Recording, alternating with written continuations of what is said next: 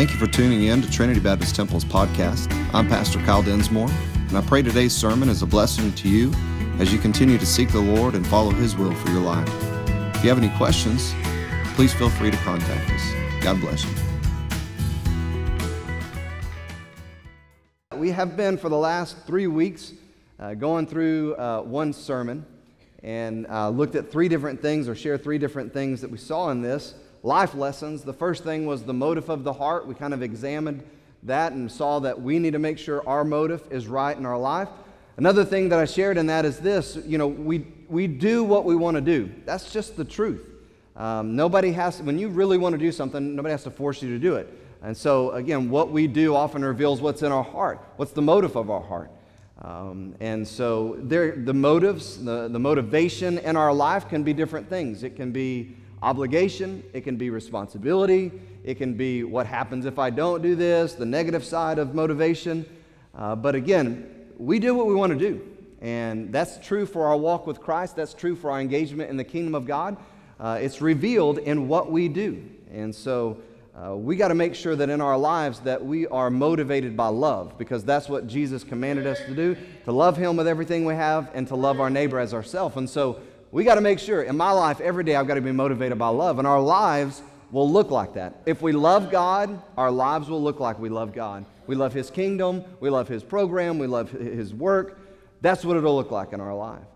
It'll also look like that for our love for people. It'll be real, it'll be seen. That's what will happen. We are motivated by love, and that's seen in our life. And so, that was the first thing. The second thing was the investment of life. We saw that in the garden, God breathed into breath, the, uh, the nostrils of man the breath of life, and that from that point forward, man became a living soul. We had life. Sin entered in, and death entered in. Death by sin, the Bible says. And from that point forward, we've all been, as we are born, into sin on our path to death. It's only if we accept Jesus Christ that we are given life once again. Jesus told the woman, um, I think the woman at the well in John chapter 11, um, that he's the resurrection and the life. Though uh, somebody would be dead, yet shall he live. That is the truth. When we are saved, we have life. It's the only source of life that's found in Jesus Christ. And so, what are we doing with that investment? When we get saved, when we get eternal life, what are we doing with this amazing investment of life that God has given to us? So another thing we, we, we brought out in the next series was, or the next uh, sermon was the reality of the end.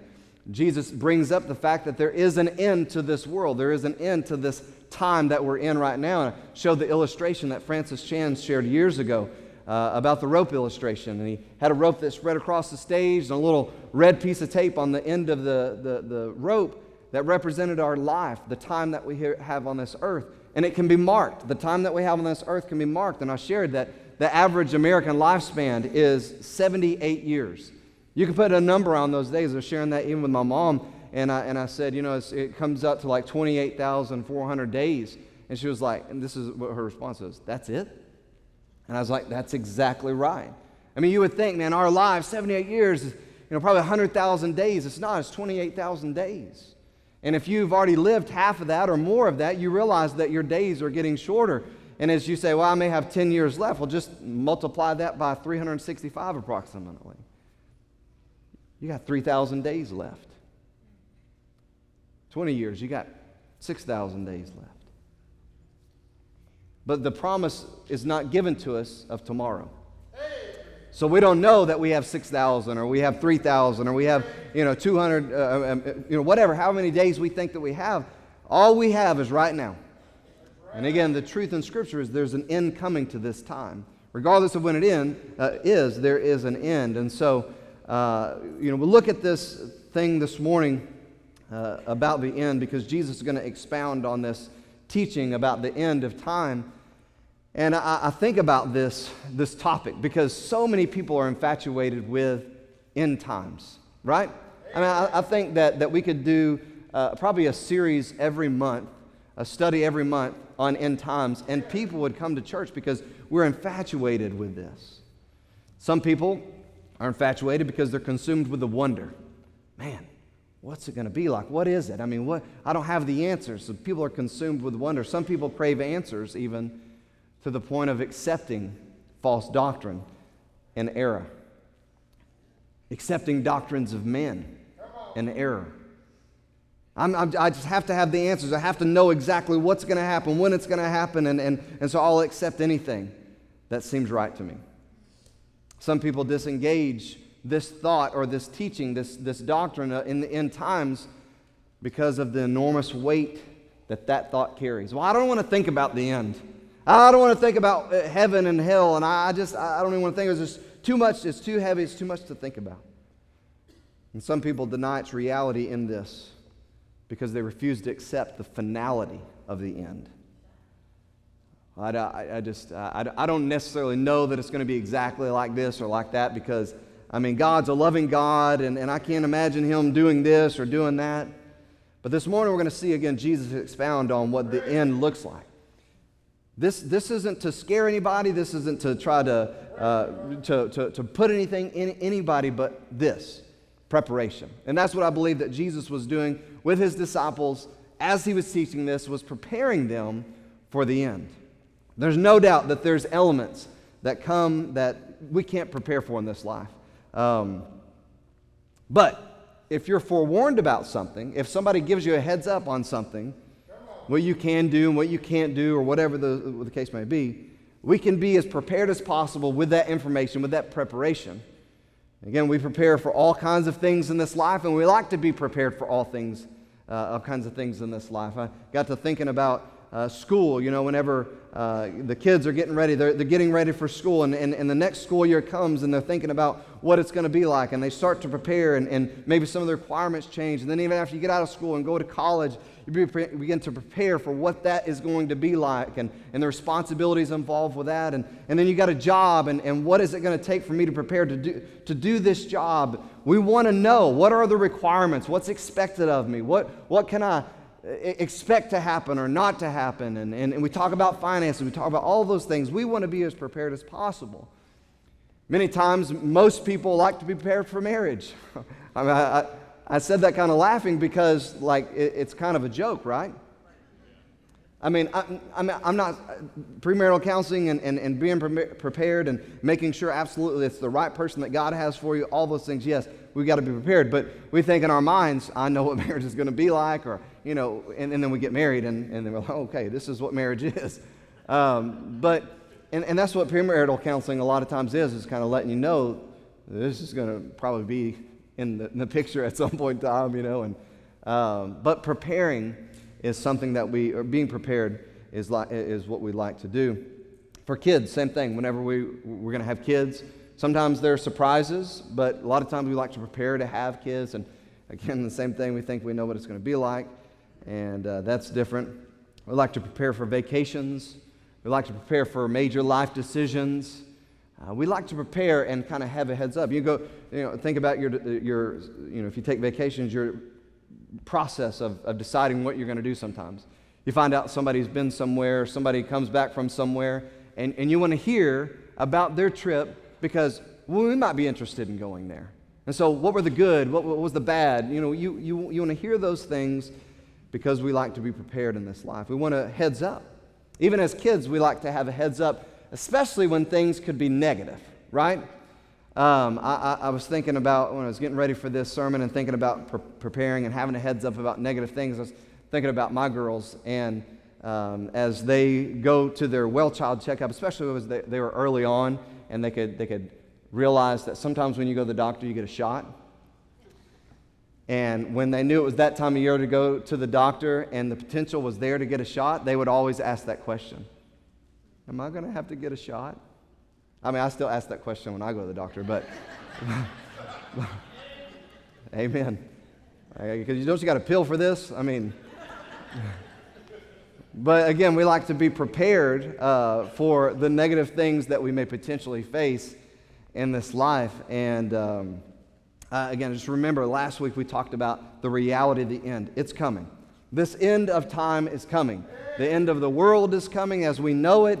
Jesus is going to come. There's judgment that's coming to this world. There's going to be a time period that there will be a king, the ruler of all, all, all things, Jesus, rule on this earth, and there'll be peace.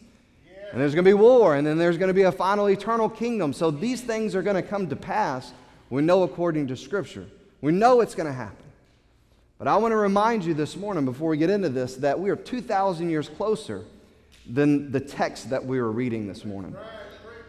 Jesus is preparing his, preparing his disciples and warning them of, about things they were specifically going to face, but also, in a general sense, the things that the people of God would face in the church age that we're living in right now. Again, this is 2,000 years later than these warnings were written. We've got to take heed to the, this, this, this truth, this reality, and say, okay, wait a second. This is real stuff.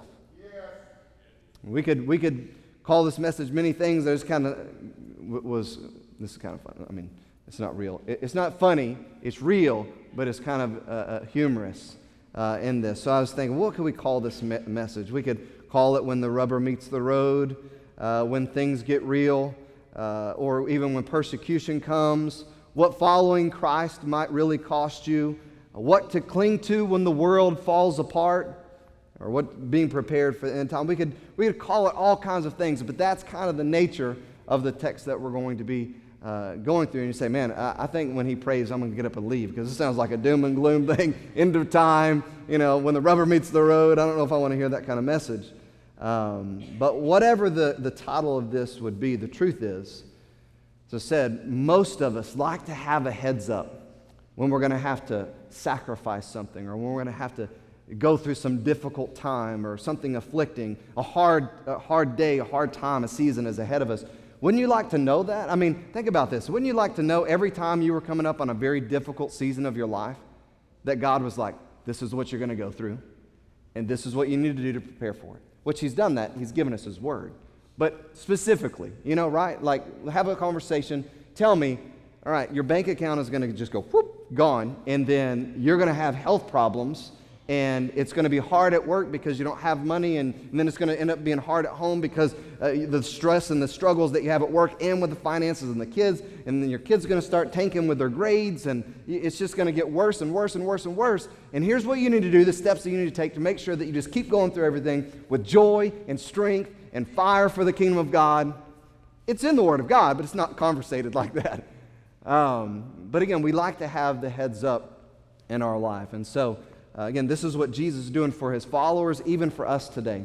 Foretelling, preparing, equipping, giving that heads up for the end time. And so let's pray and we'll get into this. Father, thank you for this time. Thank you for what we are, are about to experience, what we've already experienced. I'm so thankful for your word, so thankful, uh, even as we were singing the songs this morning and uh, we were singing about being in heaven, singing about being in that place with you singing about being out of this world and, and, and being taken to the place that you're preparing for us. And uh, Lord, we're excited about that, Lord. Those of us who have placed our faith in Jesus Christ, we know that's what's going to happen. Regardless of what happens in this earth, regardless of how bad this world gets, regardless of what type of persecution we may face, or affliction we may go through, or even a judgment on our nation that we may endure, Lord, no matter what, we know that our home eternal is with you. And so, God, we praise you and we thank you for that. Lord, help us, though, now as we look at these things, uh, these signs, these warnings, uh, that, that we would take it soberly. We would take it very seriously and gravely, that, that we would understand we're living in the end of the end times and we have a great responsibility, a, a great privilege handed to us by you directly, a, a commission, a call in this end time. As we said last week, even the, if we could see the anchor leg in a race, God, it's us.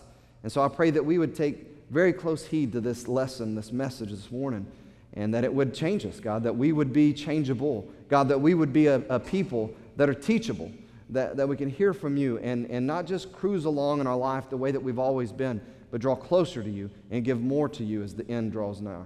Lord, help us this morning to receive this word, and I pray that if there's someone here that's lost, that they would get saved, God. That's just a, a simple prayer. If somebody's here that's lost, they would get saved. And we'll praise you for it, God. We ask and pray all this in Jesus' name. Amen. Right off the bat, number one is all you have in your notes, so I'm going to give it to you right off the bat. Characteristics of the end of the end of time. Characteristics of the end of the end of time. In Luke chapter 21, verse 10 is where we pick up. It says, Then said he unto them, Nation shall rise against nation, and kingdom against kingdom, and great earthquakes shall be in divers places, and famines and pestilences and fearful sights and great signs shall there be from heaven. And then verse 12 begins like this But before all these. So you say, well, so what is that saying? Basically, Jesus is saying there's some things that are going to happen before the end of the end time happens. He just gave us what the end of the end time looks like. But now, he, in verse 12, he, he will begin to tell those disciples there, and again, those that would uh, be alive during the church age, what it would kind of look like, what they would have to endure, what things they would go through. So, we kind of come to the end first. So, we're going to look at the characteristics of the end of the end time first. Look at it in verse uh, 10 again. It says this Nation shall rise against nation. This is specifically talking about non Jewish nations, Gentile nations rising up against each other in war and combat and all that kind of stuff. And so, if we look at today in 2018, look at the, the non Jewish world, look at the, look at the Arab world, look at, um, look at uh, again, countries all around this world that are non Jewish, and, and there's so many of them involved in some type of conflict, even the United States. Some type of conflict, nation rising against nation, it's there. You say, well, for, for all of our known history, hasn't that been pretty much the case? Yep. But it's intensifying. I mean, think about this. How long have we been in the war against terror? I mean, it's just a perpetual war. It's, it's, it's increasing, it's, it's ongoing, it's not really ever stopping. Is there an end to it? You know? Nation shall rise against nation. The next thing he says is characteristic of the end of the end times is that kingdom against kingdom would, would rise up. You know, powers, not necessarily entire nations, but, but, but um, sections and powers of that. Uh, maybe even religious powers that we see today. It says, Great earthquakes shall be in divers places. That means that these large earthquakes are going to be all over the place. And you have to know that the, the facts say that there are great earthquakes that are increasing all over the globe, even in strange places. I want to say this. I mean, it's happened in, in recent history, but I've lived in this area for a long time. And I haven't always felt like tremors and little earthquakes and stuff. And maybe some of you live here longer have said, oh, yeah, I remember back when I was smaller, I remember that. But it just seems like there are things and places that are having these earthquakes and specifically great earthquakes, at a more rapid and, and, and more frequent, and, and more of them are happening. Matter of fact, again, evidence proves this is the case. I read an article, it says the great, I mean, the annual number of great earthquakes, listen to this, nearly tripled over the decade of 2000, from 2004 to 2014 providing a reminder to Americans that unruptured faults like those in the northwest United States might be due for a big one. Here's what the numbers are 18 earthquakes with a magnitude of 8.0, 8.0 or more rattled subduction zones around the globe. Listen to this number. That's an increase of 265%, listen, over the average rate of the previous century. That decade saw an increase of great earthquakes of 265% more than the last century.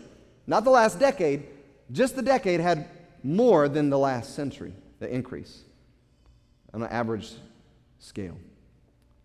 That century saw 71.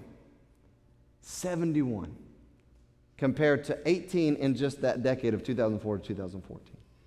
It's increasing. There's, there's, there's, there's, there's a, a swelling, there's a, a, a, pangs going on, increasing of, of that going on. Next thing, it says that there'll be famines and pestilences. One of the greatest obstacles that our missionaries face today, even our missionaries, the Hendricks and, and, and, and Ryan and Kim Jones, are in, involved in, with manna. And again, it's seen all over the globe, is a lack of nutrition and even a lack of medical treatment, lack of food, clean water. And this is something that just blows my mind because think about this. This is still a problem. It's amazing to me that this is still a problem. Completely different worlds exist on the same globe. Think about that. Yeah. Completely different worlds. We even call it, we call it first world and third world. They are completely different worlds all on the same globe, existing at the same time. See, here's the truth you and I, our concerns today in America, in first world, in the first of the first world, what are they? Our cell phones are acting up. The internet is too slow. The gas station around the corner is 10 cents more than it was an hour ago. Which doctor or clinic or hospital are we going to choose to go to? Or which one will our insurance that we have pay for? Which restaurant sounds better to us? Not which one's available to us, but which one sounds better to us? And at the same time, there are those who have no clue what this life is like. Their disease remains and is prevalent. Access to right medicine, to qualified practitioners, to clean water, and or food period on a regular basis is just not common and in many places just not a reality. It's just not what we have. And here's what blows my mind. You would think with all of the technology, with all of the education that is out there, that this wouldn't even be a factor in 2018. But it is. And there's so many reasons why. We know, I mean, logically, again, our missionaries have been there, and, and missionaries around the world for decades have been there, and, and it's been, been the case for decades. And, and, but to me, as technology has gone on, uh, it, it, just blows my mind that it's still the problem that it is. And I realize that there are ways and areas that it's, it's getting better, and there are ministries and missionaries that are, are vital parts of that getting better. I mean, I realize all those things, but some of the roadblocks and reasons why this is still the case is there are religious factors out there. They're, they're, they, they, they have a different belief system, or sometimes it's, it's cultural reasons, or political reasons, or corrupt political reasons. You have politicians and, and corrupt governments that are keeping the people poor so that they can stay rich. And, and again, there's all kinds of different reasons why. Regardless of the reasons that there is a third world existing on the same globe as a first world, in 2018, you and I are, are, are watching news run on the 5 o'clock news talking about, well, the next couple years, how they're going to have flying Uber vehicles take us from city to city, from destination to destination. Flying vehicles. I mean, the Jetsons are here. Uh, that's, that's, that's what's going on. We're, we're, we're about to walk into, you know, what we all remember as, as, oh, that's so far off. It's here. I mean, they're talking about, about 2020. That's what we're going to be doing. I mean, hey, Everybody on the ground is, is, is, is, is piled up. It's, it's, it's, there's not anything available. Let's see what flying vehicles I can take, you know? I mean, that's amazing. We, we're, we're talking about flying Uber vehicles in 2018.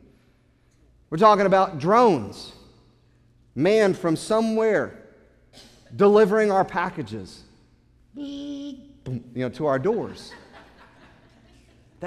That's amazing thought. Um, that's the technology that we have. That's the education that we have. Again, we're, we're thinking about, look, I'm, and I'm saying this is the reality of my life too. I get frustrated when my phone runs slow. It's, it's, it's locking up or, or the internet is, is not, you know, as fast as what it's supposed to be or what we're paying for. And famine and pestilence still remains. You would think that if the end time wasn't real, like it would just be, boop. Uh, I mean, we got the technology and the education. I mean, the money. I mean, everything's there. And think about how many leftovers we throw out. Right. You know, I mean, uh, it, it's just. I don't know. You said that there's people in, in, starving countries. You know, you need to eat your plate. Uh, yeah. I mean, we, have had that mentality, but the reality is, it it's, remains. It, and it's here. It's still there. Despite all the education, despite all of the, the resources, despite everything there is, famine and pestilence still remains. He also said that there's fearful sights and great signs shall be there be from heaven. That means that there's going to be frightening things. There's going to be terrible sights. It also means that there are going to be great signs. Those signs mean that there's miracles, there's tokens, there's wonders that are going to be in the skies. What's happened here recently? I mean, even schools. Hey, we're handing out glasses for you to go outside and watch this wonder in the sky. But it's not just that. I mean, it's, it's super moons, it's blood moons, it's super blood, blue moons. I, don't. I mean, it's, uh, it's all these amazing things that are going on. There's a meteor shower going on. Go outside and you can watch it. You know, there, there's all these signs and wonders, and, and they're increasing. I mean, they look at the history and they say, and never before in history, or it's not been in, since hundreds of years, and it won't happen another for hundreds of years. And if we look at the state of the world and the prophecy that's been fulfilled, we say, I don't even know that we're going to be here for another hundred years based on all this. So, could that be that we're seeing these great signs and wonders and things in the sky? And, and I mean, God is like showing us as clear as day hey, the end of the end is here. If you skip down in, in the text, verse 20, though, it says this. We're going to come back to verse 12 and, and look at this, but again, we're talking about the end of the end times. Verse 20 it says, When you shall see Jerusalem compassed with armies, then know that the desolation thereof of Jerusalem is nigh. Then let them which are, are in Judea flee into the mountains. Let them that are in the midst of, uh, of it depart out. And let not them that are in the countries therein, uh, uh, countries enter therein too. For these be the days of vengeance, that all things which are written may be fulfilled. All things which are written may be fulfilled. But woe unto them that are with child, and to them that give suck in those days, those that are pregnant and, and, and are, and are, having ch- uh, children and nursing them, because there's going to be great distress in the land and wrath upon this people. And they shall fall by the edge of the sword, and they shall be led away captive to all nations, and Jerusalem shall be trodden down of Gentiles until the times of the Gentiles be fulfilled. Now, history tells us that the time of the Gentiles has been and will continue to be until the end. Some people say, What is the time of the Gentiles? The time of the Gentiles essentially uh, has been determined of Gentile rule, specifically there in Jerusalem. God gave Jerusalem, gave Israel to the Israelite people. We know that in 70 AD, Rome came in and crushed the rebellion that was going on in Jerusalem. What happened is, is they fled. The last stand of this, this rebellion uh, was holed up in a place called Masada. I mean, when I was there in 2015, was able to uh, go there and be on that mountain and see that and hear exactly the stories and even some of the things that Josephus wrote about in this place that the Jews was stronghold. They, they, they held on and, and, and how they made it to the end and, and what it looked like at the end and stuff. But the reality is this once that happened, the Jews never had their land in full effect until 1948. 1948, they come back in and they become a nation once again in their land. However, it is not the full land that God had promised them or told them to, to inhabit. Even still today, in 1967, there was a war. Jerusalem could have taken just about anything and everything they wanted. God had given them favor. favor. They, they, they surprised Egypt. They, I mean, uh, Syria. There were so many things that Israel could have done at that point in time. But they went in and they took the land that God had promised them. But they did one thing that's so interesting, still to me today, still so interesting. Do you know who, who essentially owns East Jerusalem? I mean, Israel conquered it. It's, I mean, they, they, they, have, um, they have the security there, they have their military presence there, they, it, it's theirs, but it's kind of given to the Palestinians. And the international world is saying, that's the least that you can do, Israel. And then you got the West Bank, and you got all these things that the West Bank, West Bank of the Jordan, because Jordan owned the territory before. But Jerusalem comes in again in 67, pushes them all out. But still, you have this, this Gentile presence, this Gentile hold there in the land that God has given to the Jews. Praise God that our president said, hey, we're going to move our embassy to Jerusalem. That's the God given capital to Israel. That's what we're recognizing. That's what we're going to do. Um, that's what it is. You know, firestorm. There's going to be more stuff that comes from that. But here's, here's, the, here's the deal it's still the time of the Gentiles. We're still in the time of the Gentiles. And it's even going to look like that even as it moves into the tribulation period. I mean, there's going to be things that God does with Gentile nations to bring judgment upon the land of Israel once again. But Jesus' teaching here gives both specific warnings to those that were present there with him, but it also gives general prophecy for the age of the church that would follow everything that those people would face. No doubt, there were some there that were alive, I believe, this is what I believe, I'm going to say no doubt. 40 years later, um, and again, history kind of gives us that indication that they were. When Rome took over Jerusalem, Jerusalem fell, the temple was destroyed, not one stone left upon another.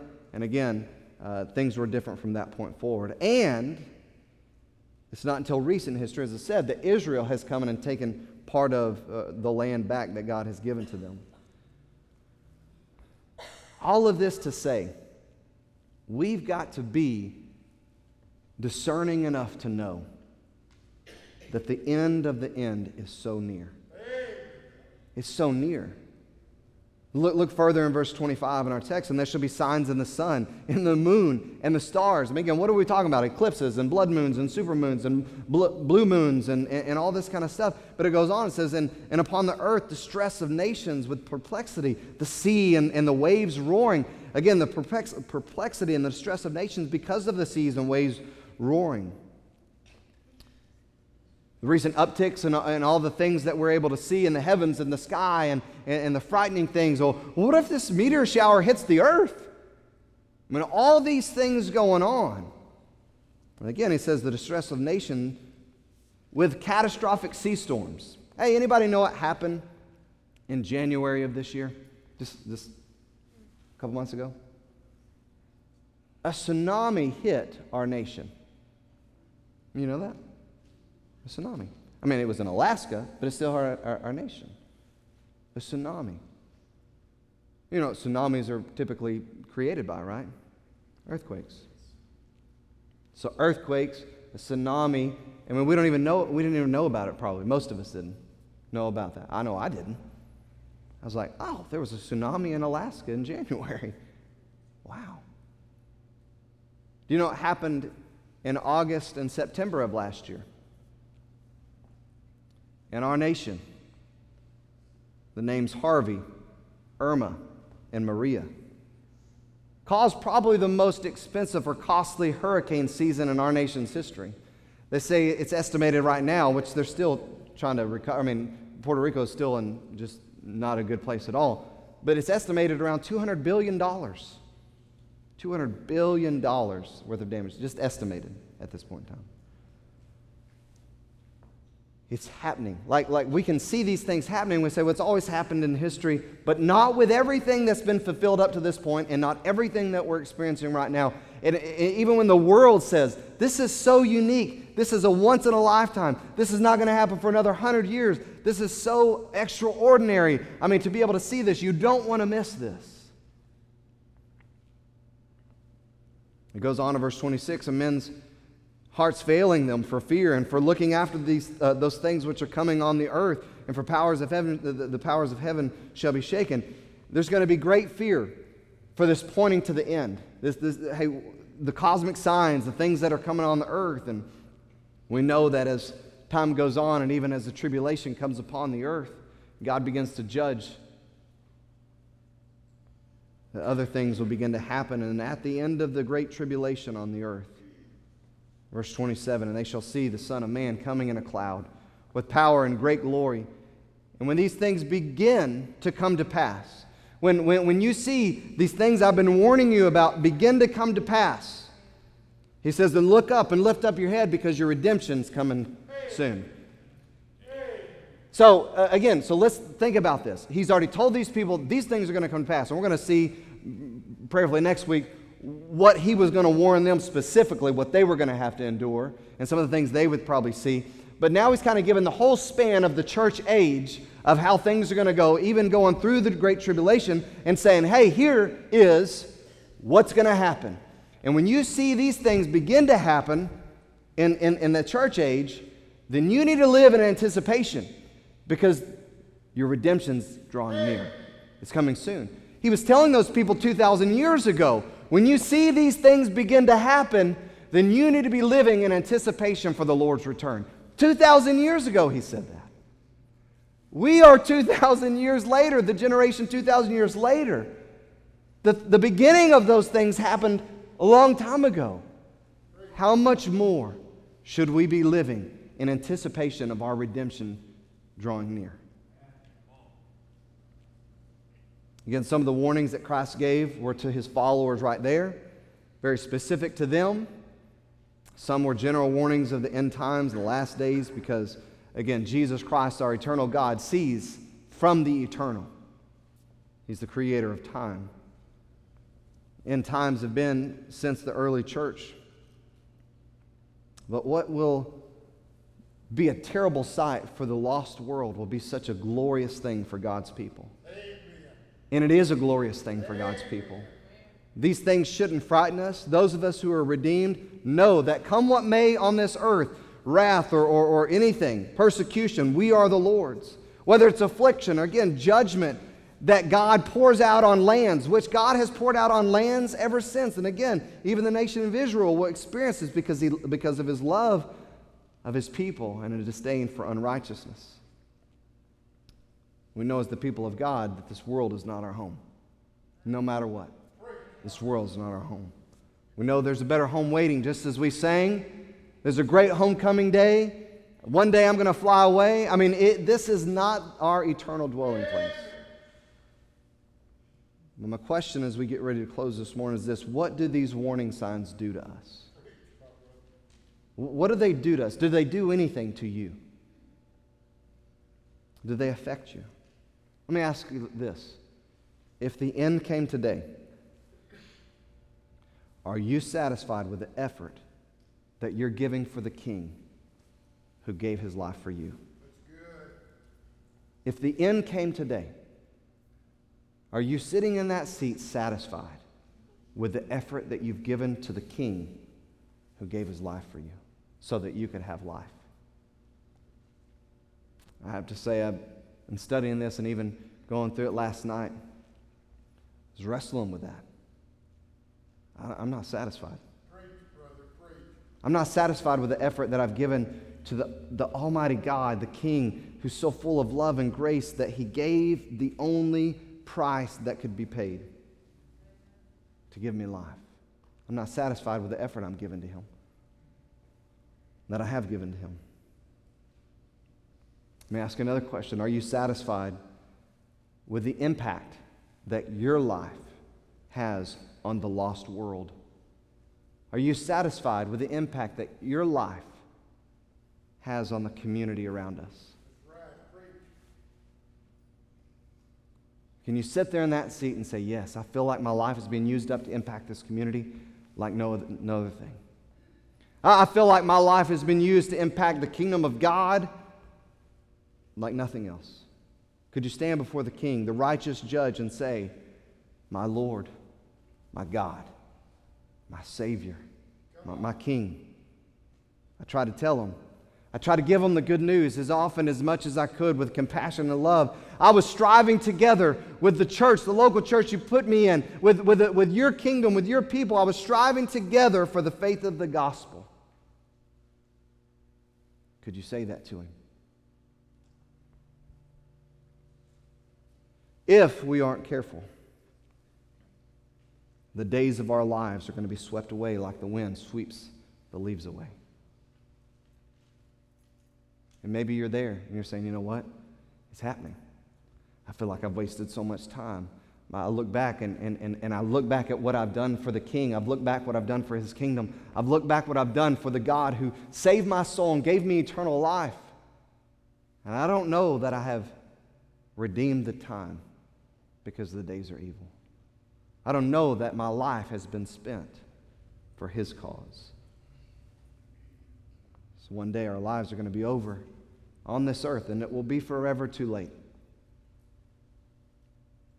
I think we have to ask ourselves this question.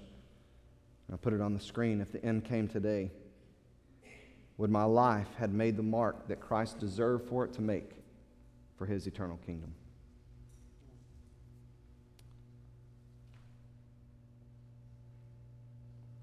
When my life had made the mark that he deserved for it to make. Not, that what, not what I thought I could make, but what he deserved my life to make. 2 Peter chapter 3, I'm going to try to read a few verses of this. I encourage you to read it all if we don't get through all of it. But verse 1, the, the second epistle, Beloved, now I write unto you in both which I stir up your pure minds by way of remembrance. Look, I'm reminding you of things that you already know. That you may be mindful of the words which were spoken before by the holy prophets and the commandments of us, the apostles of the Lord and Savior, knowing this first, that there shall come in the last days scoffers. They're going to be walking after their own lust and saying, Where's the promise of his coming? I mean, hadn't the church always been preaching that Jesus is coming back? And we thought it was in 2000 when, when we were going to face a new millennium and everybody was preparing for the end, Y2K. And look what happened. It didn't happen. Everybody thought it was going to be this day and this day and that day and this day, and nothing's happening. Jesus isn't coming back. The world's not coming to an end. It's all a hoax.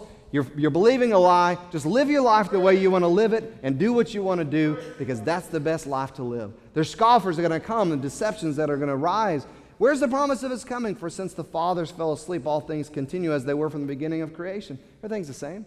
Nothing's really different. For this they willingly ignorant of, that by the word of God the heavens were of old and the earth standing out of the water and in the water, whereby the world was then being overflowed with water, it perished.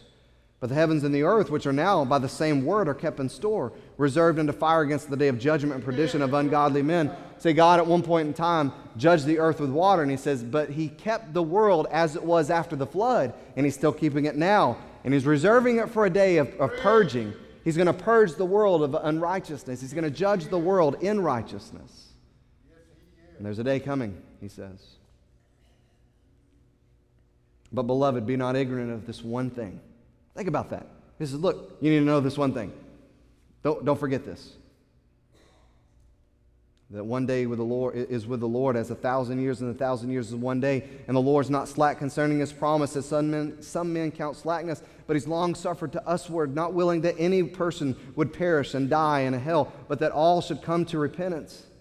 But the day of the Lord will come as a thief in the night. It's going to surprise people. Not, people are going to be unaware because just as Jesus foretold that people are going to be just like it was in Noah's day. They're going to be eating and drinking, giving in marriage. They're going to live their lives for themselves. They're going to be saturated with what pleases them. That's how it's going to be when the Lord returns. This is going to come as a thief in the night, in the which the heavens shall pass away with great noise, and the elements shall melt with fervent heat, and the earth also, and the works that are therein. It's all going to be burned up. All the stuff that was so important that I was living for, that I was excited about, that I was doing, but I wasn't living my life for the kingdom of God, for the king. All of that stuff's going to be gone. It's going to be useless. It's going to be burned up. And so he says this in verse 11 Seeing then that all these things are going to be dissolved. All the things that you, you put so much into, all the weight of the things of this world, but, but you're not in the, in, the, in the kingdom mindset. See that all these things are going to be dissolved. What manner of persons ought you to be in all holy conversation and godliness? If you know that all these things of the world and all the stuff that the world toils about, if all of it's going to be gone and burned up, then how should you live your life? After the pattern of your Lord. Looking for and hastening unto the coming of the day of God, wherein the heavens being on fire, they're going to be dissolved, and the elements shall melt with fervent heat. He goes on to explain that the Apostle Paul wrote about these things and they're hard to understand. Only the people that have the Spirit basically can understand these things. And he says in verse 17, Ye therefore, beloved, seeing you know these things before, seeing that you're being warned of the things that are to come, beware lest you also, being led away with error of the wicked, fall from your own steadfastness. Then he goes on and says, But grow in grace. Don't be stagnant. Don't coast. Don't, don't follow the error of the world. Don't, don't, don't go after the things. Don't live your life like that, but grow in grace and the knowledge of the Lord and Savior Jesus Christ. To him be the glory both now and forever. Amen. But as Jesus taught his disciples, he had to prepare them for the per- persecution that they were going to face.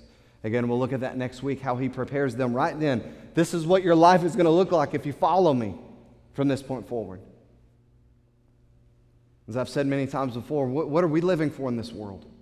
Like, let's be honest. Like I asked the question a while ago, could, could you say right now, my, my life has made the mark that I wanted it to make for Jesus Christ?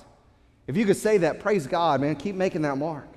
But I, I can't tell you right now that, that I don't know very many people that could, could say that, including myself. That man, I, I think I have made the mark. I could go home right now and I think I've made the mark on, uh, for the kingdom of God that it needed to make.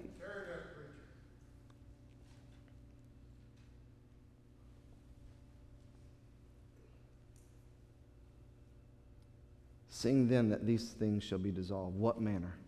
How should you live your life? The question was as the musicians come if the end came today, would my life had made the mark that Christ deserved for it to make for his eternal kingdom?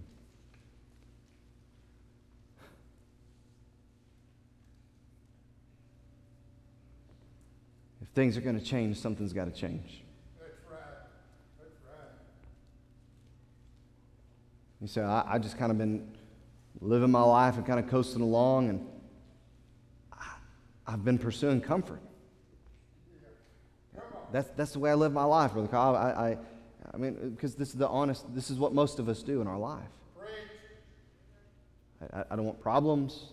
I don't want issues. I don't want difficulties. So I, I, I want to I I wanna follow, follow Jesus Christ, but I want all of the blessings. Yeah. It's not this. I want to follow Jesus Christ regardless. Yes. Glory to God. And so I want to ask you this morning where are you? Where are you? So I, I feel like that I could give more. I feel like the effort that I've given for the king is not the effort that I could give. I feel like that, that I'm not necessarily growing in the grace and the knowledge of my Lord and Savior Jesus Christ. I feel like maybe I've coasted. Maybe, maybe I'm just seeking after comfort, and, I, and I, that's the way I live my life. Like if I want to do this, I do it. If I don't want to do it, I don't. It's not, re, it's not based off of steadfastness. And again, that was the warning. He says, Beware unless you fall from your own steadfastness. Do what you're supposed to do, regardless of how it makes you feel. Do, do what you're supposed to and called to do. Do what the, the children of God, the kingdom of God, is about, regardless of how comfortable it makes you. Again, he, he, he told his followers that were right there before him, and we'll see it next week. They're going to take you to prison. They're going to breeze you, bre- uh, beat you, and they're going to imprison you, and, and your family's going to disown you, some of you. Your family's going to disown you, and some of you, your family's going to betray you. They're going to deliver you up. They're going to make sure that you're put to death. Well, I don't, I don't want to follow Jesus like that. Beware lest you fall from your own steadfastness. Let's make sure that we're giving everything we can for the King. He gave his all for us. The end's here. If you're here and you've never surrendered your life to Jesus Christ, and you say, man, all this end talk and the end of the world and judgment and all this, listen, listen. The only way to avoid judgment, the only way to avoid eternal hell is found in Jesus Christ. So I want to invite you this morning, if you've never done that, to come down. Let one of our ministers talk to you. Let them share you out of God's word how to be saved, how to go to heaven when you die. Let's pray. Father, thank you for this time. Thank you for allowing us to look at this this morning about the end times. God, I, I pray that we would be encouraged by this, especially those who, who, who are trying to live for you. Lord, we realize that we're not hitting the mark all the time. Lord, we realize that our life could be used up even more. So I pray that you'd move in this church. I pray that we wouldn't be complacent. I pray that we wouldn't even be apathetic. I pray that these things would not fall on ears and hearts that don't care. But Lord, that every single one of us would be moved by your word. We'd be stirred by the reality that the end is near. And God, we would say, you know what, I, I maybe haven't been doing whatever I could do for the kingdom, but I want to start from this day forward. I wanted to give more for you, Lord. And I pray that would be the prayer of every member of this church, every Christian in this place. God, help us not hold anything back for your kingdom. And I pray that you would be glorified through this, Lord. We'd see your kingdom advance. We'd see the gospel go out. We'd see your kingdom grow because of our response to your word. Lord, help us to really make a mark for your kingdom. Not for our glory and not so for, for our boasting, not for our name's sake, but for your glory and for your name's sake. And it's for this that we ask all of it.